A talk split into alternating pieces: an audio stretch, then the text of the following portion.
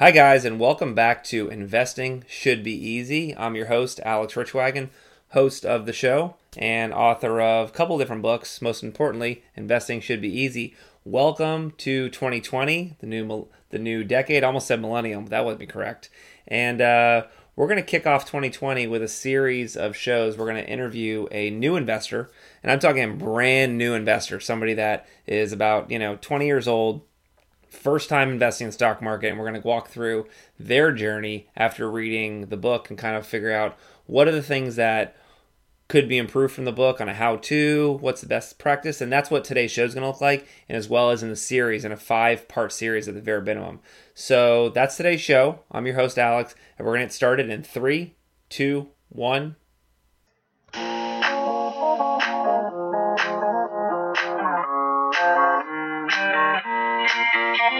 All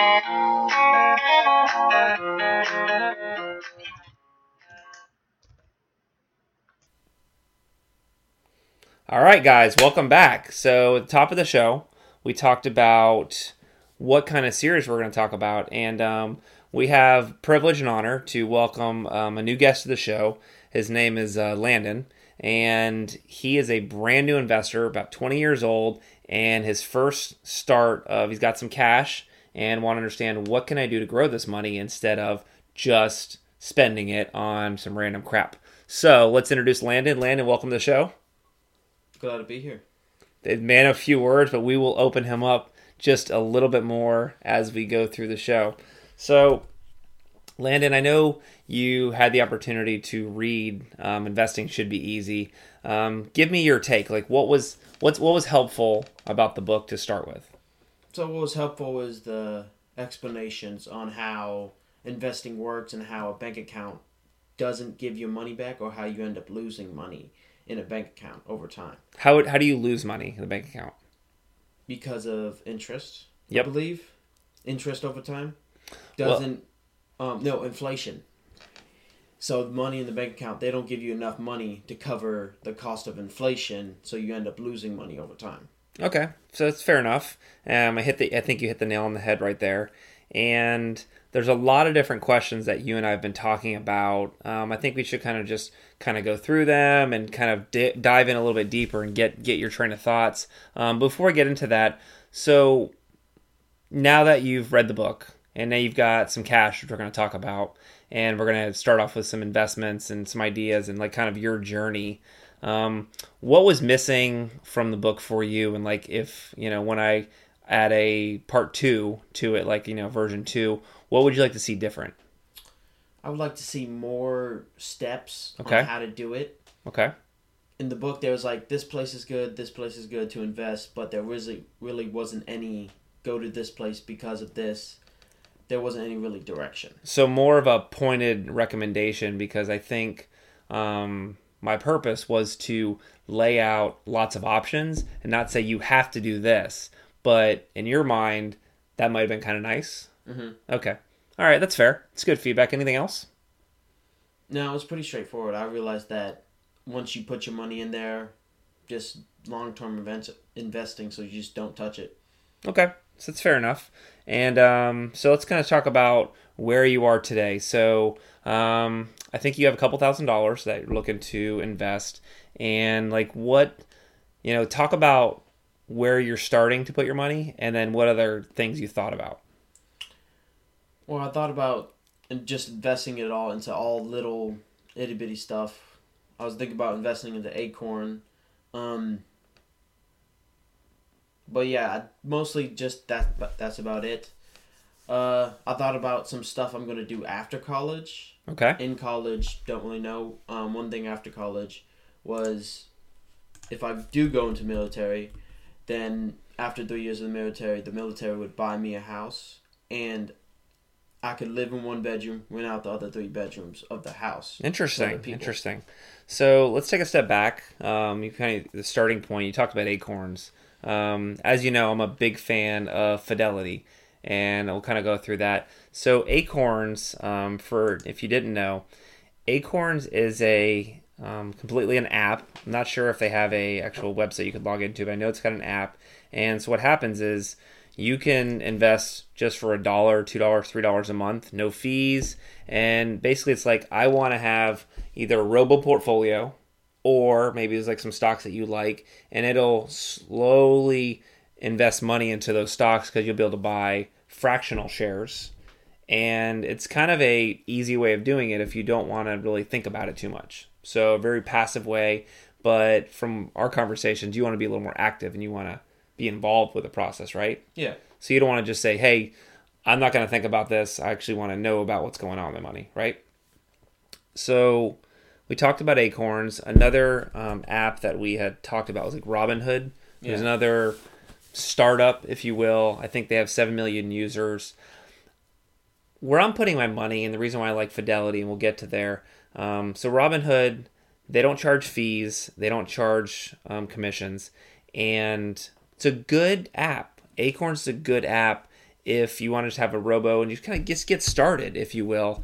Um, Fidelity a little bit more active, but what I love about Fidelity, a um, couple things. A, they just went to zero fees and commissions on their trades, so you trade for free. Their level of education on their platform is fantastic. So if you want to know more and get more educated on topics, they have webinars, they have lots of articles, they can, you know, help research sectors for you.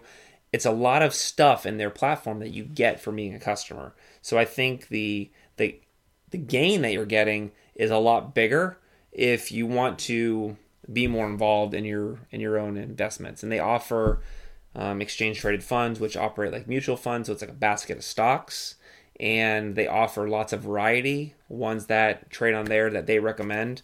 So, and some of that stuff is baked into my portfolio ideas already because along with the education, you get the positions, and as well as now it's free trading, it's such an easy win. And I really enjoy their platform. So, those are some of the things, and we're not sponsored by Fidelity, they don't pay us for anything. Um, but that's some of the reasons. Is that does that make sense? Yeah, it does. Okay. Um, so talk to me. I know you recently just got a Fidelity account. Talk to me about that process. How did it go? Well, it's pretty good. Um, there's a couple things I didn't know what to open. Okay. Um, didn't know what type of account to open, whether long term, short term, term, or anything. So I ended up opening a brokerage account, Yep. individual. Um, and then yeah, then I just brand new opened it. Um, but I got a question. On there, it said that. Are you a um? Do you want to sign up for a professional stockholder? So they send you a lot of information about all this stuff and Mhm. like that, or do you, are you a non-essential stockholder? So any brand new, not knowing anything. So do you want to see that information or the professional information? Well, professional is do you want them to manage your money, and I think in the early stages, um, the answer is no. If you kind of choose some basics to start with, just to get comfortable with what you're doing. Um, professional is kind of like the acorns or like you know letting the robo advisors take care of it. This is another way to have a little more control and flexibility over your investments and pick things that you might believe in. I'll give you an example. So some people believe in um, like green movement, or um, along with the Me Too movement, is companies where the CEO is a woman. So like you could invest in a portfolio just has that. It's pretty interesting. So it gives you some more flexible options versus the beginner. I think it's important to start off with a, a plan and then be willing to adjust that plan. And then also like think about your goals long term, long term investing. We talked about that as well for the capital appreciation and the growth within your account. So getting back to your question, yeah, I would pick the basic to start with. Um, just you know, just like you are. Okay. So um, we're gonna start off with um, around two thousand dollars. Start two thousand dollars, and you'll tie up that with a checking account. Yep. Okay. So, question for you is: Do you intend to add to your brokerage account going forward? Because that'll change a little bit of the investment strategy, and we should talk about what to do with the two thousand to begin with, and not putting it all in at once. I know you had questions around that. So, um, I know I threw a few questions out there. So sorry. Do you are you going to add money to the account um, as time goes on? I am going to add money to the account, but how much money should I be adding a year? Well, it's discretionary money. So right now, if you don't have any specific bills that you've got to pay on a basic basis, um, can you afford fifty bucks a month, hundred dollars a month, something in short, small increments. So then I would set up, I would put the initial deposit and then set up increments of 50 to $100, whatever feels comfortable for you. And then, Now you shouldn't base it off how much profit you receive at the end of the month or how much it, your paycheck. um, you could do it that way too. So it depends on how much you're willing to be comfortable. I remember when I first started investing and, um, you know, 100 bucks could be a lot of money to me. That was what I could afford. So I would put in $100 a month, and then when I, you know, got raises or bonus or made more money, I would add to that on a monthly basis. So $100 was like the minimum, and then if I had a good week, maybe bartending, I'd put in an extra $1,000 in a month. Okay. So it really, it really just depends. Okay. Now, say you're making really good money. Yep. But you have basically no expenses whatsoever. Yep. It's a great position to be in. Yeah. Um. Not me. I've got two kids and a mortgage. So should you go ahead and put um, most of your money that you're making into investing? Sure. It, it's not, and it's one thing I want you to be realize is I know we talk about not pulling the money out, but eventually you're going to want to do something. You might need a new car, you might want to buy a house, you know, whatever else. And so you can take the money out any day you want. So that's why we want to choose investments that mimic that type of philosophy. But at the end of the day, you want to try to leave it untouched because that gives it the best potential to grow. But not untouched, as in like without putting money in, or mm. without just without pulling it out. without pulling it out. Okay. Because also, from a checking account standpoint, just in a money market fund, you're already earning 10 to 20 times what your checking account's going to earn you, which is nothing. So it almost pays about 2% on average, which is already better than what you're getting on your checking account. Make Okay, sense? Yeah. Okay. Um, so we talked about the starting point. What's a good amount? It's it's all about what you're comfortable with. That's the basic point. What you're comfortable with on a ba- monthly basis. Fifty bucks, hundred bucks, five hundred dollars, whatever it is, and you'll be able to manage on an app or on a you know desktop to look at your investments whenever you want. I don't recommend looking at all the time because the stock market moves on a daily basis, and it How can often should you look at it? eh, monthly Monthly. monthly, quarterly, something like that. Something that doesn't give you heartburn, but we want to put together a portfolio that doesn't give you heartburn at all, and you just kind of say, you know, I'm going to trust in the process, now, and should you go longer than a month, or like that's completely like six months? completely your preference. Okay. You could set it and forget it, and not worry about it. That's probably what I would go. Um, so another thing we talked about is all right. So we're going to upload two thousand dollars, and you keep asking, why not just put it all in at once? So do you remember in the book um, one of the strategies that talked about with dollar cost averaging? No. Okay. So do you remember this the uh, the story with Joe the farmer? Yes. So tell me about what you learned from Joe the farmer. Um, I remember Joe. I don't remember the story. All right. So the story, basic level, was Joe needs to buy cows for his farm, and every month he can spend up to fifty dollars per cow. And some months he can buy a whole cow. Some months he buys a cow and a half. Some buys he can only buy a half a cow because the price of the cow keeps fluctuating. So if he's still buying the same amount throughout the entire year, by the time he gets to his end of the year, he's got something like 10 and a half, 12 cows, but they've it's in different lots. So that way, as the stock market moves up and down, like the analogy with the cows, you're at the end of the day, you're just buying the same amount and you're going to catch the market at lows and highs and you're going to just catch it at different increments, which helps reduce your risk and as well as helps build your portfolio. Okay. Now, why shouldn't I wait until the stock stock market crashes? So, in a historic standpoint, um, I don't ever recommend trying to time the market because if you if you took a I'm just going to invest money, I'm not even going to look, and I'm, I'm not going to I'm just going to set and forget it. Over time, those blemishes um, become very irrelevant. So last year in December, at September through December, the stock market went down 20% plus. This year it was up 25%. So over time, it really just kind of evens out.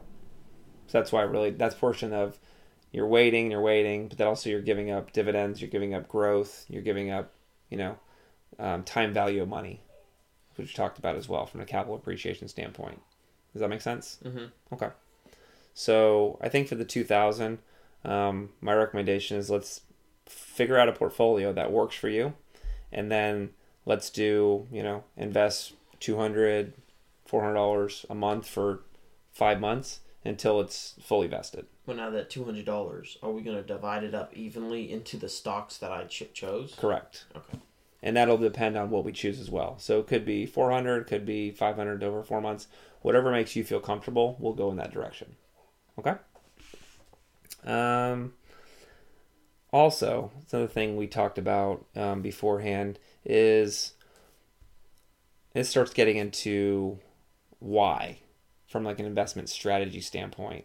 So, what is the investment strategy? So, tell me like why you read the book. It's you know it's it's written to educate and influence and help people you know people like yourselves.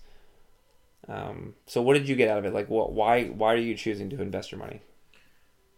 Um, I realized that with it being in the bank account, it is not it's not doing anything, and that without even trying, you can go ahead and set up a retirement fund for you, and I don't want anything to happen to where I'm like sixty and still having to work, doing everything like that. So I wanted to be set when I'm older, so I can do less work when I'm older. So I'm doing more work now. Okay, that makes makes a lot of sense. Um, and I think what ties into that kind of concept as well is um, we- we've started talking around what why the stocks that I'm that I choose, and also like I put put together mock portfolios inside the the book. Mock portfolios, average return. I think I look back at them; they range from uh, 40 to 60% return over like a three year stretch. So pretty, pretty good returns. And, um, but like why the stocks? So I think we're going to get into that um, a little bit deeper on the next show of, you know, where does my investment strategy come from? And as well as like, how do I view the market? And I'll kind of give you um, a starting point to think about. And then we'll get further into it on future show is like, try to get in the habit of predicting the future. It's the best you can.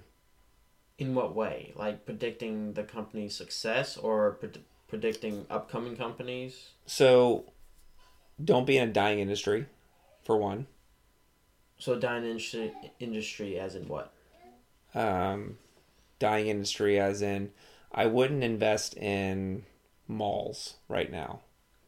I wouldn't invest in clothing stores. I wouldn't invest in J.C. Penney. I wouldn't invest in Sears. These big box retail companies that their business model is broken. They have less traffic. They're competing with online stores. Um, Now, how do you figure that stuff out? How do you know that they are failing? Failing. um, either through reading um, a variety of resources, um, investment articles, through doing my own um, independent research, and just understanding what they're like. I'll give you an example. So, one there's a couple really important um, values when it comes to trying to evaluate a, a stock. And like retail, they use um, like revenue per square foot as an indicator. So they'll take their revenue, whatever they bring in money wise, divide it by the square feet of their stores because that's like how much traffic they're generating, how much money they're generating, and it's uh, it's really telling when you compare a smaller. I'll give you an example like Dollar General turns over that a lot faster, even though their price points are really low, or like a TJ Maxx versus like a Sears, it's night and day because how, how they're turning over money. So I look at their cash flow. I look at different variables, but that's what I mean by like a day a dying industry versus um, robotics, artificial intelligence, um, financial sector, all different sectors which we'll talk about um, in the future show of why do I like those sectors, what do they offer, and what do I think the right business model is. I'll give you another example. I had somebody ask me about Tesla and autonomous cars. I think autonomous cars is like 10 years out at least. people like to drive. You, I've seen you drive. You seem to enjoy driving. It's mm-hmm. a kind of a fun thing to do. I don't think people are willingly going to just give this up and want the autonomous vehicles. I've seen statistics around there. People are not comfortable getting into the idea of a car that's autonomous, and as well as they don't have any driving, they can't have any power on it. The majority of the public is not comfortable in that realm. So you think by the time we are capable of having those cars, The capabilities people are there now. Want it? people are the capabilities there now. Where's the demand? So I think about things like that and try to connect the dots for where money's being spent. Also, remember we talked about in the book is there's a Wall Street way by using ratios and formulas. There's a common sense way. Where do you spend your money? What do you see as busy? I remember, you know, I've seen Chipotle go through ebbs and flows where it was like slammed to the wall busy. And I walked in there when they were going the. E. coli outbreak and all that stuff. There was nobody there. You can kind of tell sometimes just by being an educated consumer. Okay, but now, say you invest into a a company now. Well, this is going to be an ongoing investment for forty something years. Sure. So how are you going to know that that company is dying? You do research, yes, but then at what point do you take that money out and reinvest into another? There's indicators. So, um, one of I'll give you one that's uh, like alarming. So let's say you invest into a company that pays a dividend. A red red alarm on that is if the company stops paying the dividend or reduces their dividend, because that means they can't manage the cash flow very correctly, and that way their revenue model is upside down. So there's like things like called like a dividend payout ratio. So the amount of money after EBITDA, EBITDA is um, earnings before income and taxes, and then they what their overall income is after they get the revenue, paid all taxes and their expenses. What percentage of that money are they paying out as dividends? And there's a very clear line what is healthy and what is in, not healthy. Okay, now, but how can we find the difference between dividend on fidelity? Like, is there going to be a section that we can click on, or are we going to have to look at past dividends each year? I'll have to. So there's a few different things there. So it's a mixed bag. Um, I use Fidelity, but I also use another site called Finviz, F I N V I Z dot com, where you can look up these ratios and you have to understand a little bit more. So this is all things that as you evolve your vocabulary, it'll get a little bit easier to understand um, because it's complex and it's, it's hard. And like I didn't know all this stuff. Um, I just get better and learn from my mistakes a lot from an investment standpoint. But if company X that you invest with, their stock goes down on a quarterly basis because they offer weak guidance, which you can see. You can actually attend the shareholder conference calls if you'd like to, just to learn. I think that'd be a good a recommendation. Is to listen to a conference call and see what they talk about. They talk about their earnings, their forward-looking, past, and they they kind of lay out how they did as a company. Well, where would we go for a conference call? Not Um, a conference call as in like the company's conference call. Mhm.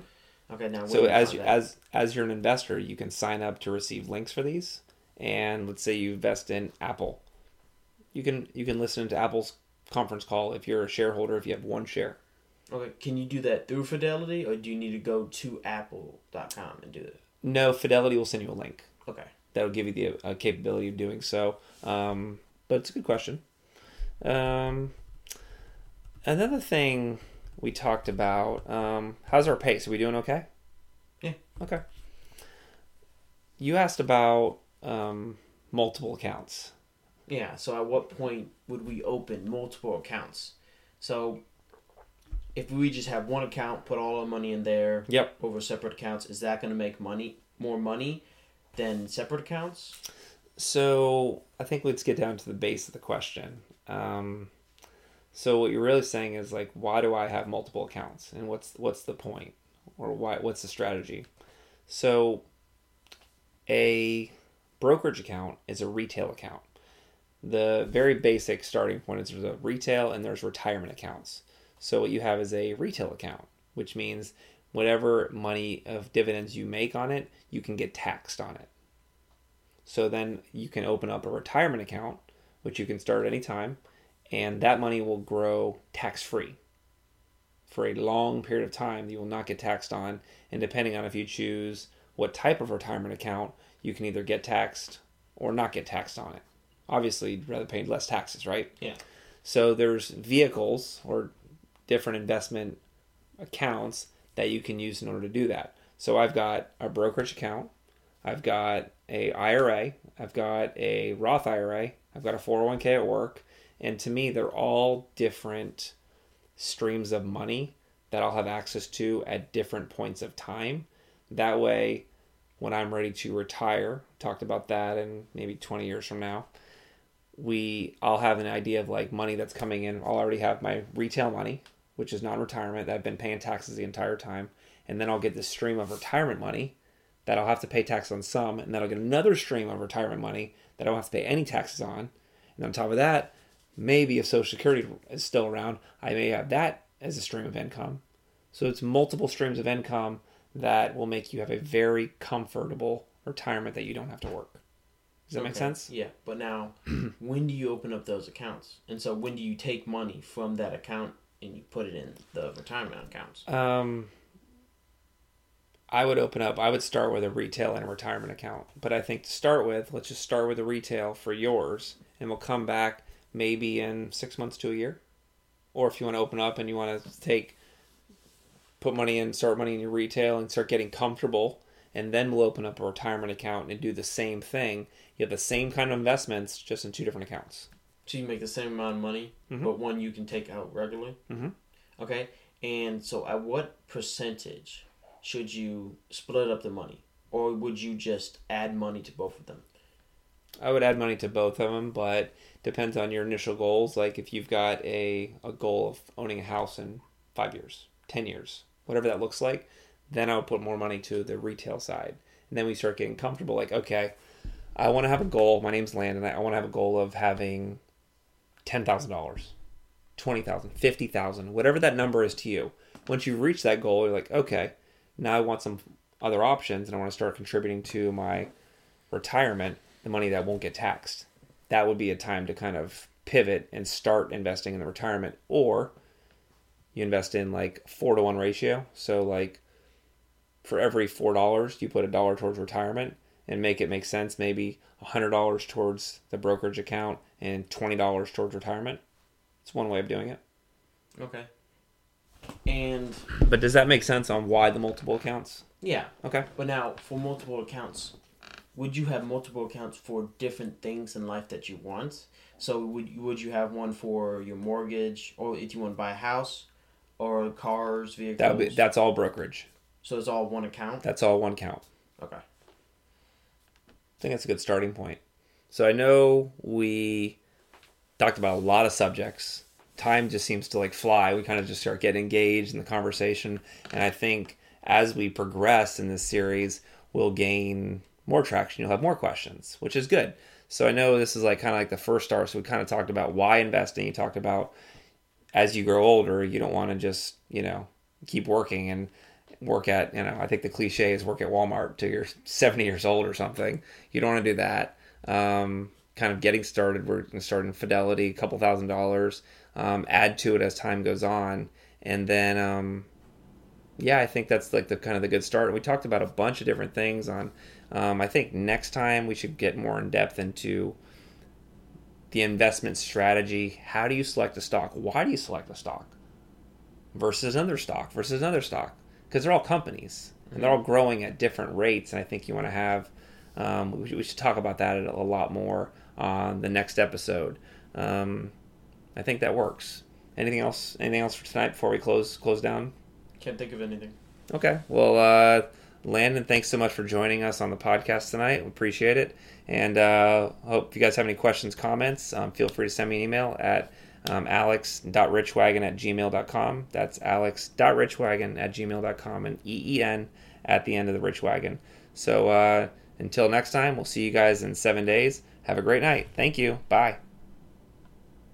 Alex Richwagon is an investment research analyst. Any of his recommendations are that of Mr. Richwagon. The information presented is the opinion of his and only his research. You should not base your investment decision based solely on his opinion. Remember, it's your money and your responsibility.